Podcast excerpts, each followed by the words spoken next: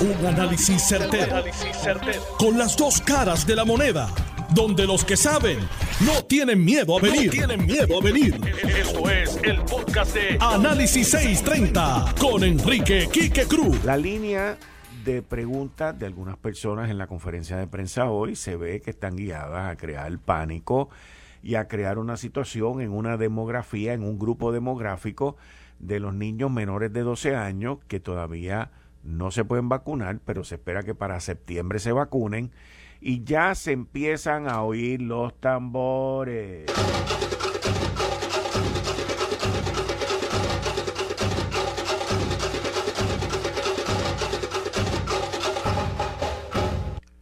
Los tambores de empezar a jorobar con el comienzo de clase. Porque no hay más ninguna otra razón. El problema de la positividad, el problema de los contagios hoy, no está en los menores de doce años, ni va a estar tampoco. El problema hoy está en la demografía de los mismos que hacen preguntas, de veinte a treinta y nueve años. Y ahí es donde el gobernador y el secretario de Salud siguen insistiendo y dejaron claramente de que las clases siguen, de que los protocolos están y de que la estrategia hoy es continuar con la vacunación. Ustedes saben que la variante Delta es una variante agresiva. Ya hoy sale la gente de la vacuna de Moderna, que también es de dos dosis, y salen hoy diciendo que estiman que una tercera dosis va a ser necesaria debido a la variante Delta. Y por ahí viene también la variante Lambda. La variante Lambda, que originalmente yo dije que era lambada, porque me equivoqué. A veces tengo un poquito de dislexia cuando leo, y lo digo de manera seria. Y eh, la, esta semana, creo que fue el lunes que yo lo dije, él es Lambda, L A M B D A, Lambda. Esa variante viene de Brasil, todavía no ha sido confirmada aquí, es mucho más agresiva que la Delta y se entiende que hasta ahora no hay suficiente data científica. Pero lo poco que he podido leer sobre la variante Lambda es que es más agresiva que la Delta y que puede mostrar eh, que las vacunas no sean tan eficaces contra la variante Lambda. Por lo tanto, es importante que nosotros sigamos utilizando las mascarillas y es importante que nos sigamos protegiendo, porque la situación se está poniendo difícil.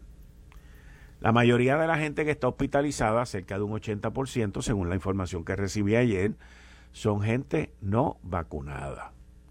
El problema hoy lo está causando los no vacunados. Y es importante el inicio de clases. Los estudiantes en Puerto Rico tienen un rezago enorme, enorme, y esos estudiantes son los que están en menor riesgo y también necesitan, necesitan el inicio a clase.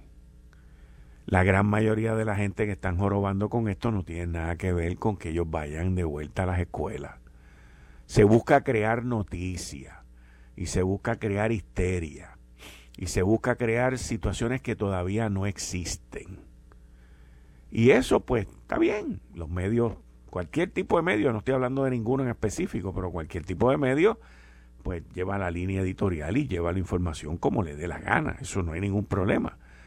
Lo que sí es importante es que usted esté pendiente y esté atento a los que hablan científicamente, a los que tienen en su poder la gestión de velar por la salud del pueblo de Puerto Rico y usted como persona adulta tomar sus precauciones, porque al final y a la postre todo esto cae bajo su responsabilidad también.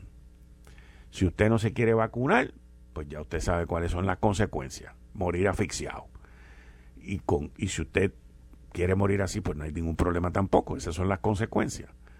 Y si usted está vacunado y sabe que la variante Delta es bastante eh, agresiva y contagiosa, pues ya sabe que tiene que empezar a volver y utilizar su mascarilla. Ya se espera que para septiembre la Food and Drug Administration dé la aprobación final a Pfizer y a Moderna, y también se espera que en septiembre en algún momento se dé la aprobación para los menores de doce años hasta cinco años. Así que no dudo que estaremos viendo eh, después del inicio de clase el que eh, estos jovencitos y jovencitas en las escuelas pues se esté llevando a cabo un proceso de vacunación en las mismas escuelas. Así que es importante pues que los papás vayan preparándose mentalmente para que decidan qué es lo que van a hacer. Hoy en Cabo Rojo sale una noticia, en Puerto Rico también, de una enfermera trabajando en un lugar de envejecientes, que la enfermera no estaba vacunada. Y yo tengo que preguntarme qué hace esa enfermera trabajando al no estar vacunada. Si usted no está vacunado, pues no puede venir aquí a trabajar. Y si usted no tiene el personal, pues entonces no puede operar tampoco, porque no podemos poner en riesgo a ninguna persona, no importa de la edad que sea, para que esta situación logre mejorar, mejorar. Y lo mismo pasa, lo mismo va a pasar en las escuelas, lo mismo va a pasar en las empresas, y la, la, la reglamentación debe ser bien clara. Usted no está vacunado, se tiene que quedar en su casa. Y no es a cobrar o a trabajar de su casa. Cójase sus vacaciones, cójase su día por enfermedad, y cuando se le agoten, pues cójase una licencia sin sueldo. Porque todo el mundo tiene derecho a hacer con su cuerpo lo que le dé la gana, como dicen muchas personas por ahí. Todo el mundo tiene derecho a su opinión. Lo que usted, lo que sus derechos no les da es poner en riesgo otras vidas. Así de sencillo, así de sencillo. Estás escuchando el podcast de Noti uno. Análisis seiscientos treinta con Enrique Quique Cruz. Quiero hacer un llamado, mis queridas amigas y amigos, en pro, en favor de la hija del ex representante Carlos Bianchi. Su hija... Eh, está ahora mismo en el hospital pediátrico y necesita transfusiones de sangre a menudo, y el ex representante Carlos Bianchi está haciendo un llamado. En Puerto Rico llevamos ya un tiempito que hay escasez de sangre. Los bancos de sangre desde el huracán María para acá han estado bajitos, pero en esta situación específica del ex representante Carlos Bianchi y su hija, Eh, que tiene leucemia y que necesita transfusiones de sangre constantemente, pues yo eh, les hago un llamado a ustedes de parte de él, y que los que puedan ir al banco de sangre del centro médico, voy a dar el teléfono ya mismo, pues vayan allí y digan que van a donar sangre en pro, en favor de la hija del ex representante Carlos Bianchi.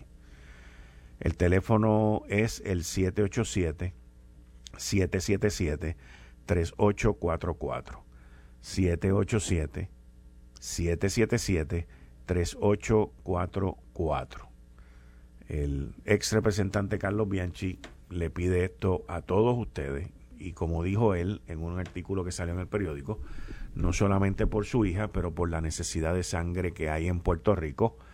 Y Carlos, esperamos pues una pronta recuperación. Nuestras oraciones están contigo, con tu hija y con tu familia, y esperemos que mucha gente pues vaya allí al banco de sangre de centro médico, se tome el tiempo y done su sangre por esta causa.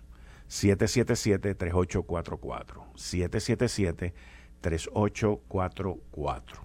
Así que vamos para adelante, que todo salga bien. Oigan, la línea aérea Spirit Airlines ha roto el cancelómetro. El cancelómetro es el aparato que se utiliza para medir cancelaciones de vuelo. Y miles de personas se han visto con unos inconvenientes brutales por las cancelaciones durante el quinto día consecutivo que Spirit Airlines ha provocado, no solamente aquí, pero en todo su sistema. Son cientos y cientos de vuelos que Spirit Airlines ha cancelado, ha continuado cancelando. Ellos mismos no saben qué más excusas decir, no saben a quién más echarle la culpa. Eh, han... Eh, le han dado a la gente últimos días eh, sus eh, sus reembolsos y eh, obviamente ante la demanda esos reembolsos no les da para montarse en otra línea aérea.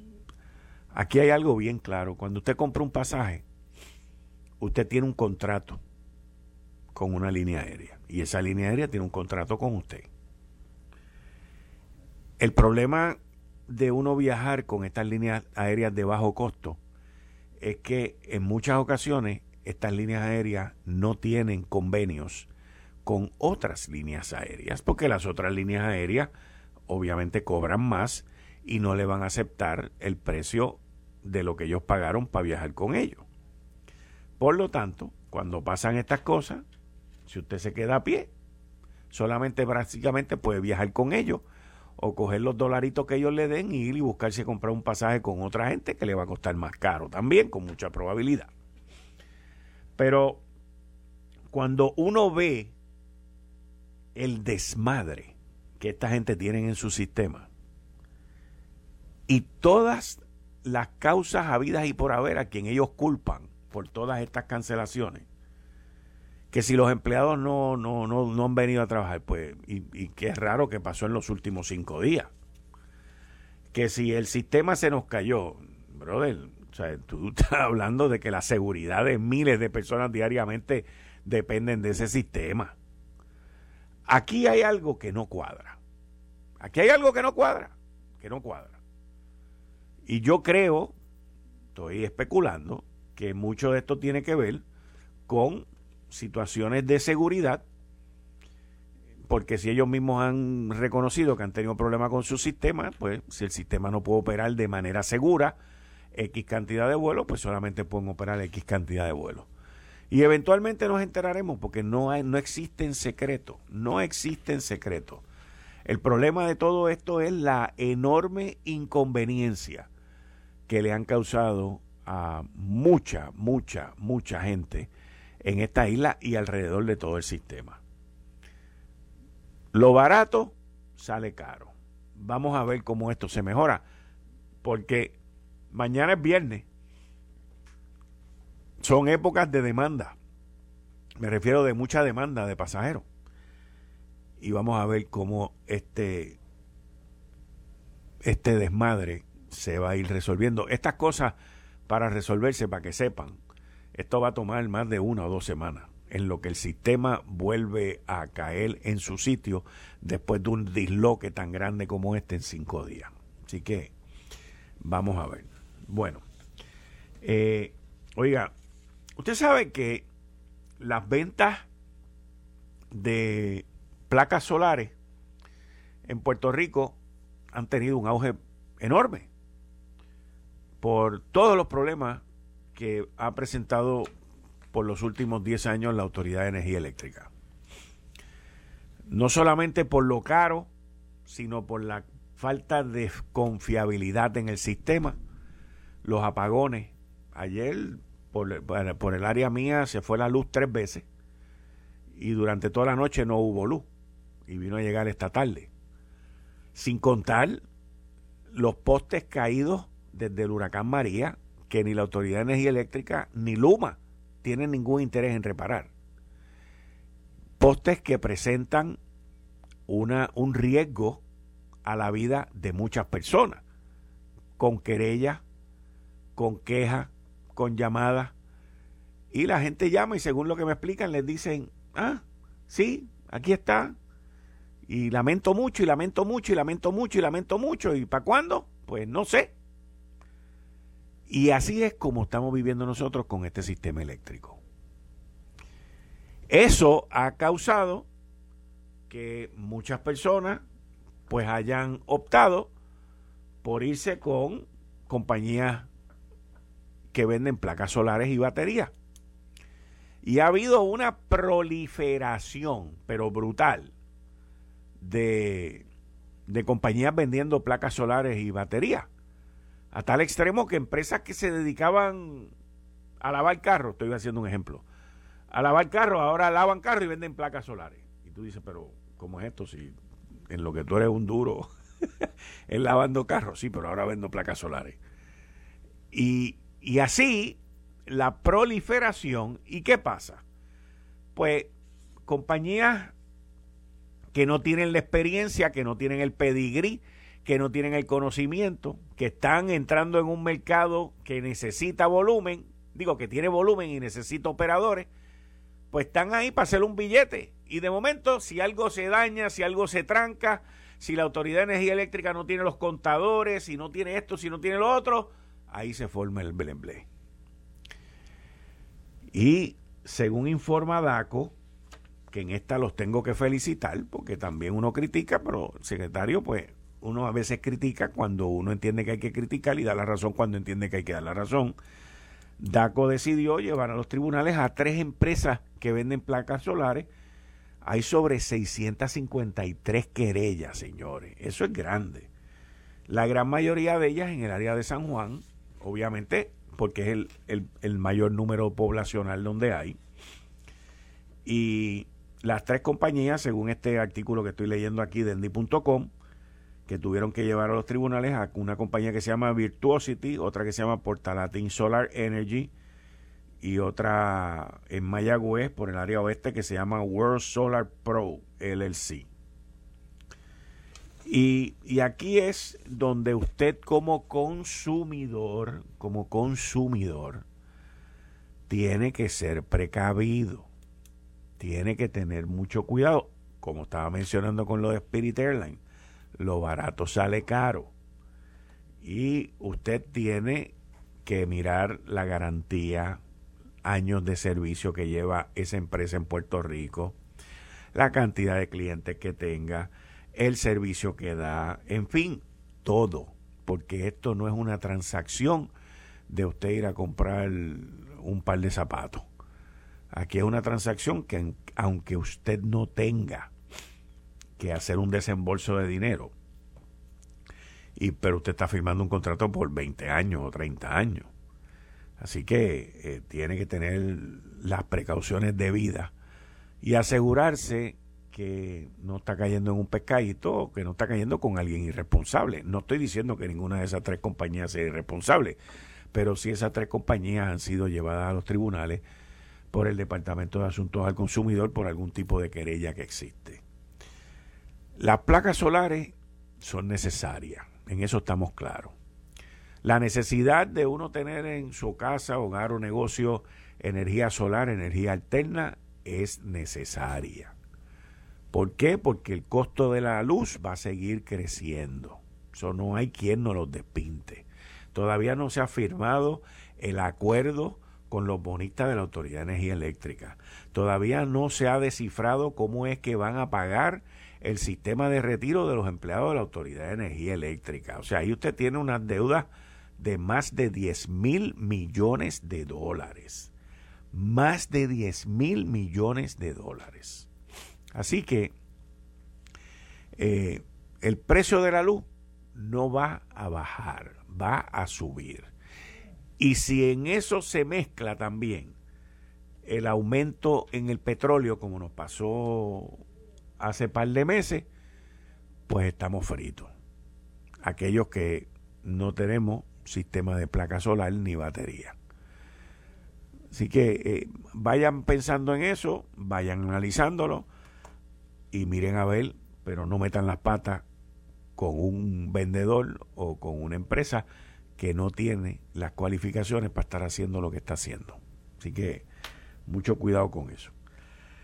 Miren, hoy yo fui al pueblo de Comerío y yo había ido por la ruta que es la ciento sesenta y siete. Yo había ido por ahí en el fin de semana del cuatro de julio que fui con unos familiares que los llevé allá a un sitio por allá arriba, en Barran- cerca de Barranquita, entre Comerío y Barranquita. Y, y hubo un momento en que uno va por esa carretera y de momento la carretera se achica porque hay un derrumbe, y esa carretera tiene, tiene un semáforo, una cosa bien rara. Y, y yo vi aquello, pero en aquel momento yo iba manejando. Y yo, entonces, si la luz está roja, usted se tiene que parar ahí y esperar. Aunque no venga nadie, porque es solamente un carril lo que hay ahí. Y lo demás es un derrumbe con una malla y unas cosas, hay unas vallas de cemento y un montón de cosas. Y cuando la luz se pone verde, pues entonces usted pasa y al otro lado usted se va a dar cuenta que hay un montón de gente allí esperando porque están con la luz roja. Eso lleva ahí, según me explicó el alcalde de Comerío, como diez años, o cuidado si más. Bueno, por lo menos desde el huracán María para acá. Pero los problemas con esa carretera han sido perennes. Y es una carretera que es bien importante y vital para el pueblo de Comerío, pero súper importante. Con tanto dinero que hay en esta isla, con tanto dinero que hay en esta isla, con tantos recursos federales también que vienen para Puerto Rico, yo honestamente no puedo entender cómo eso sigue así. Y lo digo desde el punto de vista de lo importante que es esa carretera para Comerío. Ayer les estaba explicando sobre fondos nuevos que vienen para Puerto Rico de infraestructura. Fondos que van a ayudar a permitir el desarrollar nuevas vías. Pero también hay otros fondos que pueden ahora mismo utilizarse para resolver eso. Pero es que las cosas no pueden ser tan lentas. O que no le importe a nadie. O que no haya un interés genuino en resolver esa situación en los próximos seis meses. Y entonces, un pueblo que depende principalmente de esa carretera, yo me imagino que por la noche, eso debe ser una boca de lobo, y uno pararse ahí solo con la luz roja, que no haya nadie en ningún lado, pues me imagino también que debe ser Eh, buenísimo para los que quieren robar. No quiero dar idea, pero lo peligroso que es de noche, porque de día uno ve, hay tráfico, esto y lo otro. Así que yo espero yo espero que las autoridades correspondientes, existen diseño, existe esto, existe de todo menos el interés y la voluntad. Y hoy, como les estaba diciendo, pues fui para allá y al regreso, como no venía manejando, pues decidí compartir con ustedes a través de mi cuenta de Twitter, arroba Quique Cruz Noti uno, eh, ese tramo de día, para que ustedes vieran eh, lo que se pasa en ese tramo con ese derrumbe. Y by the way, las rocas siguen cayendo, las cosas siguen sucediendo, inclusive hay un pedazo que también se rompió la carretera y se fue por ahí para abajo. Y, y, y uno ve estas cosas y uno dice, mano, pero o sea, yo entiendo pues que haya habido un derrumbe, que pasara por un año, dos años, pero tantos años. Otra vergüenza, y que pasé hoy también por él, otra vergüenza es el puente atirantado de Naranjito. O sea, eso es una vergüenza. Y quien lo construyó debe estar feliz de la vida.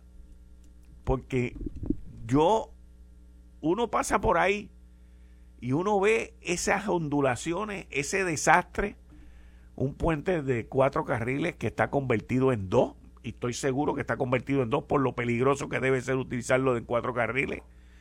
Y uno ve esas cosas y ahí es donde uno dice, mano, es que nosotros estamos mal. Y yo espero también que ese puente lo arreglen y lo hagan bien, o si lo tienen que de, derrumbar y hacer uno nuevo, pues que lo hagan. Por ahí viene billete en bruto. Y no es que lo malgastemos, pero tampoco podemos continuar con infraestructura que no sirve, fumándonos hasta el cabo y exponiendo a la gente a que algún día haya una fatalidad o un accidente.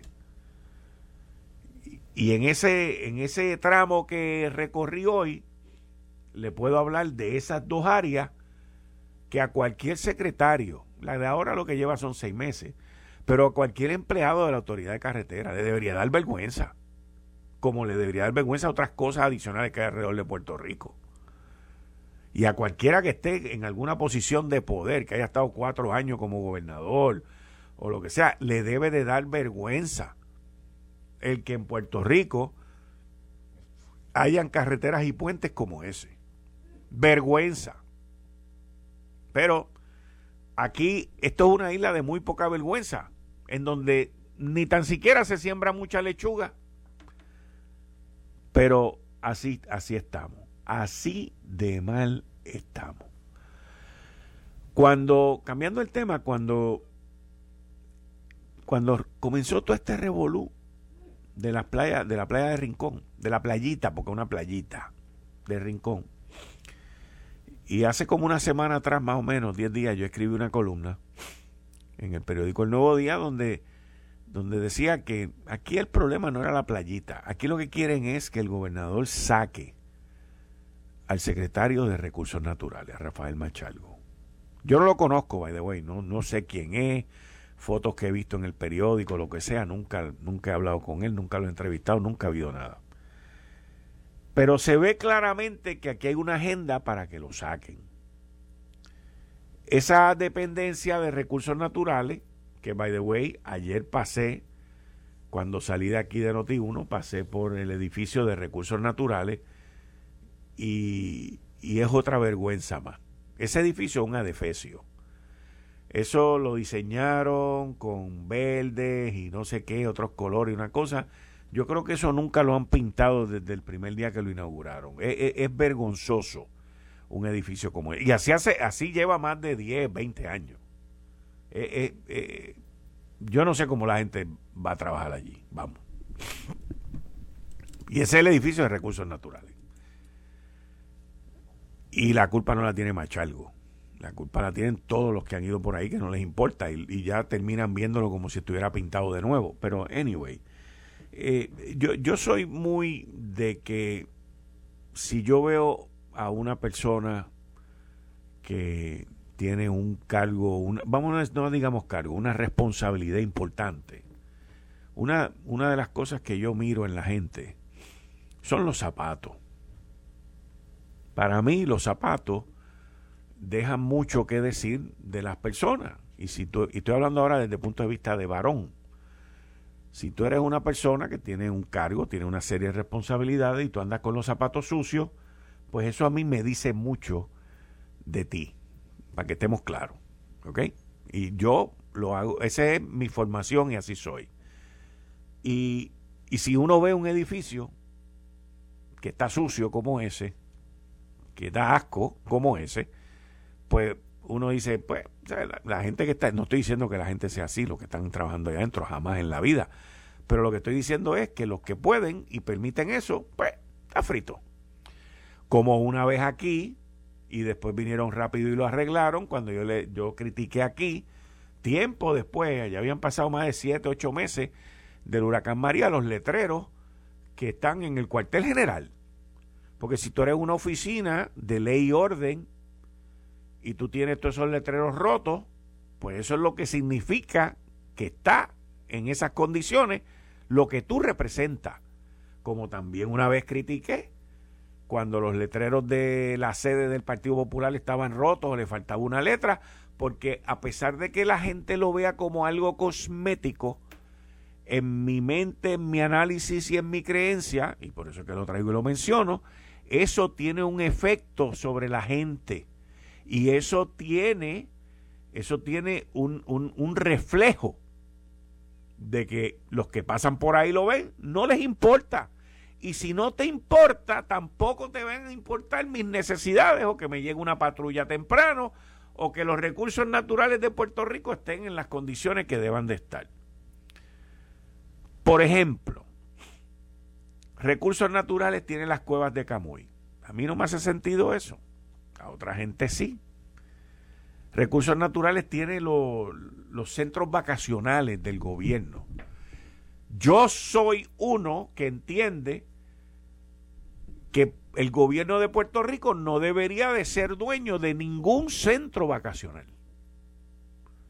Eso son políticas socialistas, comunistas, lo digo con fiel creencia, porque el gobierno no viene a gobernar para tener centros vacacionales para los empleados públicos.